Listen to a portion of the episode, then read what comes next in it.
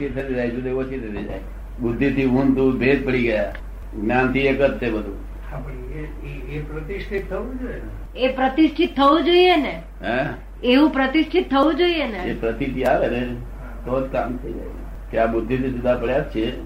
અને જ્ઞાનથી એક જ થઈ જાય. જ્ઞાન પ્રકાશ એક જ છે એક જ પ્રકાર બુદ્ધિ થી ભેદ પડ્યા છે.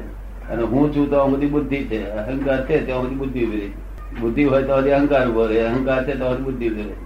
બેઉને ભેદ શિયાળો હૈયાળો વેપાર છે. બુદ્ધિ ધોવાઈ ને. જે મલ હોય બુદ્ધિનો આવરણ એ ધોવાઈ જવું જોઈએ? બુદ્ધિનો જે મળ હોય આવરણ જે હોય એ ધોઈ જવું જોઈએ ને? બુદ્ધિ નું આવરણ મળ. બુદ્ધિમાં જે બધા ક્લેશો હોય એ ધોવાઈ જવા જોઈએ. બુદ્ધિના ક્લેશો બધા ધોઈ જવા જોઈએ ને? બુદ્ધિ આપણે આપણે જરૂરિયાત છે ત્યાં સુધી ઊભી રહી છે. પણ નેસેસિટી છે ત્યાં સુધી ઊભી રહી છે. તો અને હજુ તો ઉલટું બુદ્ધિ વધારે કમાણી કરવાના લોકો કરે છે.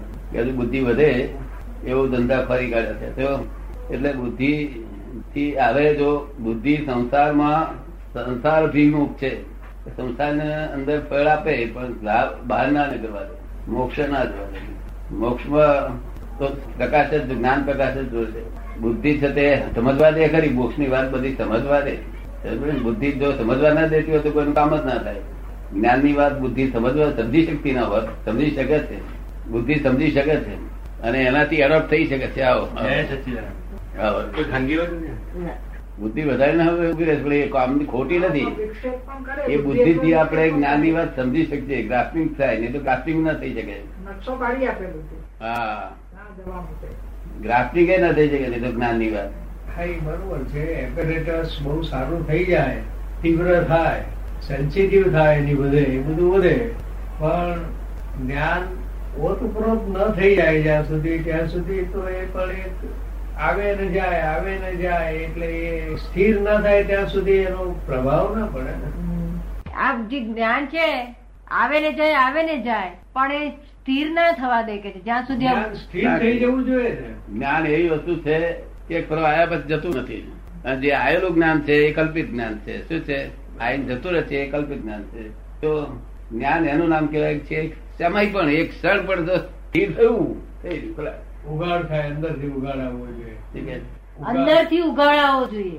હા એ એ વાર એ દશા જ વાર છે. એક ફરજ આવ્યું પછી જાય નહીં.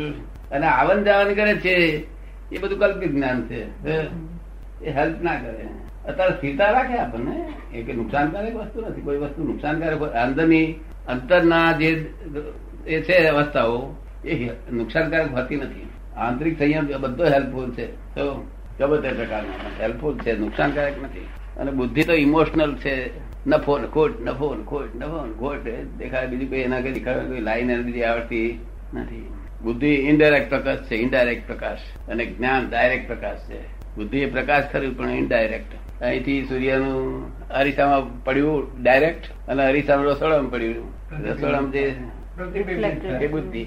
એવી રીતે આ મનુષ્યમાં આત્માનો પ્રા- પ્રકાશ ડાયરેક્ટ પ્રકાશ અહંકાર ઉપર પડે છે અને અહંકારના થ્રુ આવે છે એ બધી બુદ્ધિ. એટલે જેવો જેવો અહંકાર તેવી રીતે એવી બુદ્ધિ. ગોળો અહંકાર હોય બુદ્ધિકારી હોય. ડાયો અહંકાર હોય તો બુદ્ધિદાયી હોય. એટલે જેવો અહંકાર તેવી બુદ્ધિ. અહંકારના થ્રુ આવે છે અહંકાર બુદ્ધિ ઉપરથી જો નો અહંકાર બધો ખોરી કાઢેલો કેવો છે અહંકાર એનો એની બુદ્ધિ ઉપરથી. એનું ડ્રોઈંગ થાય. એક્ઝેક્ટનેસ છે બેની. હાઈટે હરકી છે. અહંકાર ચડાઈ જાય કેવી રીતે? અહંકાર ચડાઈ ચડાઈ જાય કેવી રીતે? અહંકાર અહંકાર તો અહંકારી વગેલા હોય ને તેમને તે કહીએ કે તમને અમે અમને કંઈક હેલ્પ કરો. તો આપણે કહીએ, તો એ હેલ્પ કરે. જેમ આપણે કોઈ જગ્યાએ જઈએ ડોક્ટરને કે સાહેબ, મને આ મારું તબિયત આમથી મને હેલ્પ કરો. તો એમાં પૈસા લેવાનો હોય એમાં પૈસા ના હોય, એટલો જ તો હેલ્પ કરે આપ- આપણે કહીએ કે હેલ્પ કરો, એટલે હેલ્પ કરે. પણ એની કોઈ એની પ્રક્રિયા વ્યક્તિ ભેદે જુદી જુદી હોય.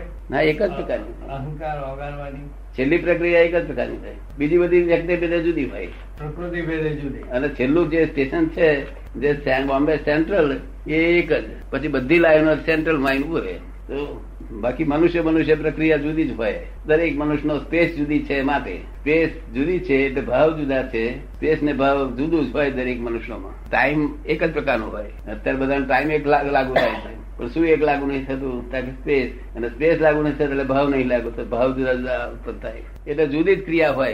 એટલે કોઈની ક્રિયા ખોટી ખરી હોતી નથી. બધા પોતાના મને ઇગોઇઝમ છે કે આ મારું ખરું છે પેલાનું ખોટું છે. એ બધું ઇગોઇઝમ છે. વ્યવહારમાં જે ખરું ખોટું બોલવામાં આવે છે એ બધું ઇગોઇઝમ છે. વ્યવહારમાં કયું ખરું ખોટું જે મનુષ્યને કે જીવને નુકસાનકારક વસ્તુઓ છે, એને આપણે ખોટી કહીએ. તો વ્યવહારને નુકસાન કરતા છે, સામાજિક નુકસાન કરતા છે. જીવોને નુકસાન કરતા નાના જીવો એ બધી ખોટી કહીએ આપણે. બીજું કશું ખોટું ખોટું હતું. બીજું બધું કરેક્ટ છે. પછી હવે ડ્રોઈંગ જુદું હોય. ડ્રોઈંગ જુદું જુદું હોય. બધું કલ્પિત છે. સાચું નથી. બધું ડ્રોઈંગ કલ્પિત. કલ્પિત, જયારે કલ્પિતમાંથી નિર્વિકલ્પ આવે નિર્વિકલ્પની હેલ્પ લઈ લે એટલે નિર્વિકલ્પ ઉત્પન્ન થાય, એક સમય પણ, એક સેકન્ડ પણ થઈ ગયું, થઈ રહ્યું કલાક કાયમ માટે. કારણ કે ત્યાં સ્થિરતા કરવાની હોતી નથી. લોકો આ મિકેનિકલ સ્થિર કરવા માંગે છે. મિકેનિકલ આત્માને સ્થિર કરવા માંગે છે. મિકેનિકલ એનો સ્વભાવ જ સતર છે. શું છે? સતર. અને જે તમે મૂળ સ્વરૂપે છો, એ અચળ છો. એટલે સતરાજર જગતમાં, સતર એ તમારું સ્વરૂપ નથી અતળ એ તમારું સ્વરૂપ છે. સતર તો તમારી બાહ્ય લિમિટ છે. શું છે? બાહ્ય ભાવની લિમિટ છે. અને એમાં આપણે રાચી લઈએ. અને એમાં આપણે રાચી રહ્યા છીએ. એમાં રાચી રહ્યા છો. ફોરેનમાં રાચી રહ્યા છો હોમ માનો છો. અને હોમ તો જોયું નથી. ફોરેન હોમ માનવામાં આવે છે. એ દેશનું કલ્યાણ થાય ખરું. એમાં જ રાખી રહ્યા જગત આખું એમાં જ રાચી રહ્યું છે. જગત ખ્યાલ જ નથી ને. કે આ સિવાય બીજો દેશ હશે. એટલે આ શરીર નામ સ્થિર કરવા માંગે સ્થિર આટલું બધું સ્થિર નહીં. ઠીક છે. તબિયત ઠીક રહે એટલા પૂરતું સ્થિર રાખવાનું. લાકડું કઈ નાખવાનું નથી જિંદગી આગ્રહો, દુરાગ્રહો. કે ભગવાન ત્યાં છે જ નહીં. જ્યાં આગ્રહ છે, દુરાગ્રહ છે, મતાગ્રહ છે, કદાગ્રહ છે, હતાગ્રહ છે, ત્યાં ભગવાન જેવી વસ્તુ જ નથી. ભગવાન નિરાગ્રહ ને સત્યાગ્રહ બે જગ્યાએ છે. નિરાગ્રહ એ સતનો આગ્રહ છે. સત એટલે અવિનાશી નો આગ્રહ છે. અને સત્યાગ્રહ એટલે અવિનાશી તરફ જનારું વિનાશી નો આગ્રહ છે. શું છે? અવિનાશી પર પહોંચાડનારું છેલ્લો વિનાશી છે, છેલ્લું સ્ટેપ છે, એ સત્યાગ્રહ છે.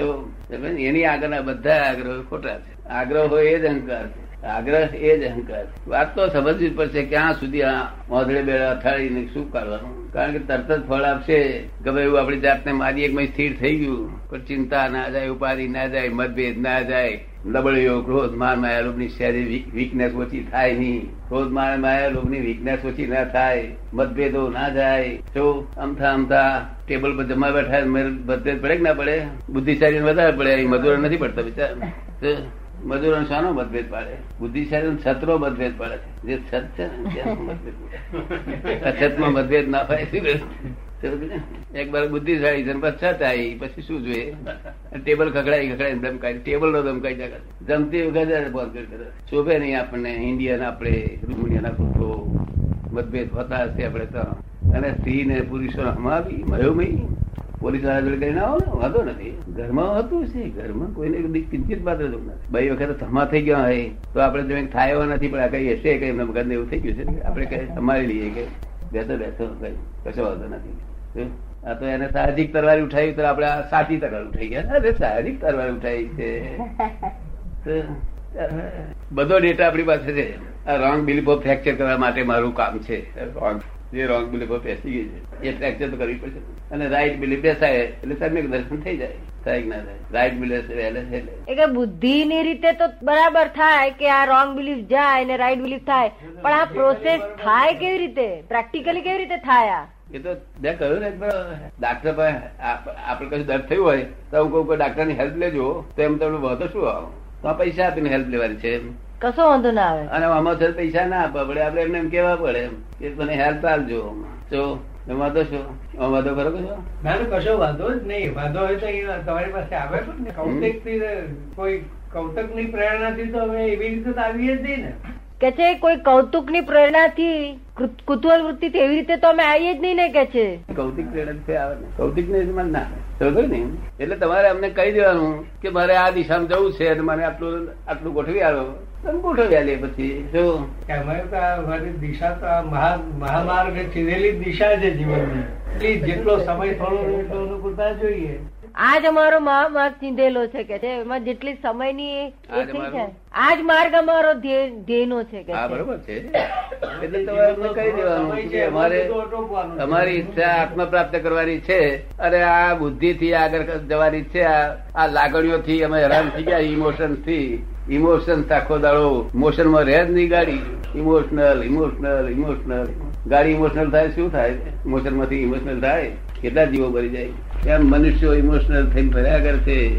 આ બેન પ્રોફેસર હતા ઇમોશનલ થયેલા જ નહીં ત્યાં થવું પડે ત્યારે થયા હોઈએ. શું કે છે થવું પડે ત્યારે થયા સ્વાભાવિક ઇમોશનલ થાય. મોશન. મોશનમાં ફક્ત જ્ઞાની એકલા જ રહે. જેની નબળી બધી જતી રહેલી હોય ક્રોધ માન માયા લોક રહેલા ત્યાં ઇમોશનલ પણ ના હોય કશું જ ના હોય. તો કોઈ નબળી નો ગુણ ના હોય. છતાં લઘુત્તમ હોય પાછું. શું? ગુરુ તમને ધંધો અમારો નહીં. ગુરુ તમ તો આ બાર લઘુત્તમ. અલ્પ થઈ જવાનું. અલ્પ થઈ જવાનું એમ. મારાથી કોઈ નાનો જીવ નહીં. બધા જીવ મારાથી મોટા. તો? હવે બાય રિલેટિવ વ્યૂ આ શું કહ્યું? આ વ્યવહારમાં જે દેખાય છે એ દ્રષ્ટિએ હું હું ગુરુ નથી કે મોટો નથી. જો બાય રિયલ વ્યૂ પોઈન્ટ હું ગુરુત્તમ છું. શું છું? બાય રિયલ વ્યૂ પોઈન્ટ જે જે વ્યૂ પોઈન્ટ દેખી શકતા નથી તે વ્યૂ પોઈન્ટમાં ગુરુ જે વ્યૂ પોઈન્ટ દેખી શકો છો સમજમાં આવ્યું એમને બરાબર ખ્યાલ ના આવ્યો આપે જે કહ્યું ને એ ના સમજાયું કે છે. વ્યવહારમાં બધું પડે રાખેલો છો. મૂળ વસ્તુ તરફ તો ગયા નથી. મૂળ વસ્તુ પ્રાપ્ત થઈ નથી. ત્યાં સુધી વ્યવહાર જ છે. વ્યવહારને નિશ્ચય કહો છો. એટલે ફોરેન જ હોમ કહો છો. ને જયારે ફોરેન તમે હોમ કહો છો ત્યારે ફોરેનની કોની કોની મોટી છે એ જુઓ છો તમે. જો હું ફોરેનમાં હું લઘુત્તમ છું. શું છું? અને હોમમાં ગુરુત્તમ છું. તો જયારે જગત આખું ફોરેનમાં થતે ગુરુત્તમ થવા ફરે છે. સાધુ સંન્યાસી બધા ગુરુત્તમ થવા શામાં ફરે છે. ફોરેનમાં. હવે ફોરેનમાં ગુરુત્તમ થવા જાય તો એનું ફળ શું મળે છે? બે પગ હતા ત્યારે ચાર પગ થાય છે. એટલે બે પગ ના ચાર પગ થાય તો આગળ અમે ગુરુત્તમ કરવા જાય ને. વાત સમજાય મારી? તમને બેન સમજાય સરવાર શું જોઈએ આપણે? આ સર્વ દુઃખોથી મુક્તિ જોઈએ. શું? ભલે સનાતન સુખ ના આવે તો વાંધો નહીં પહેલી આ દુઃખથી મુક્ત થઈએ નહીં.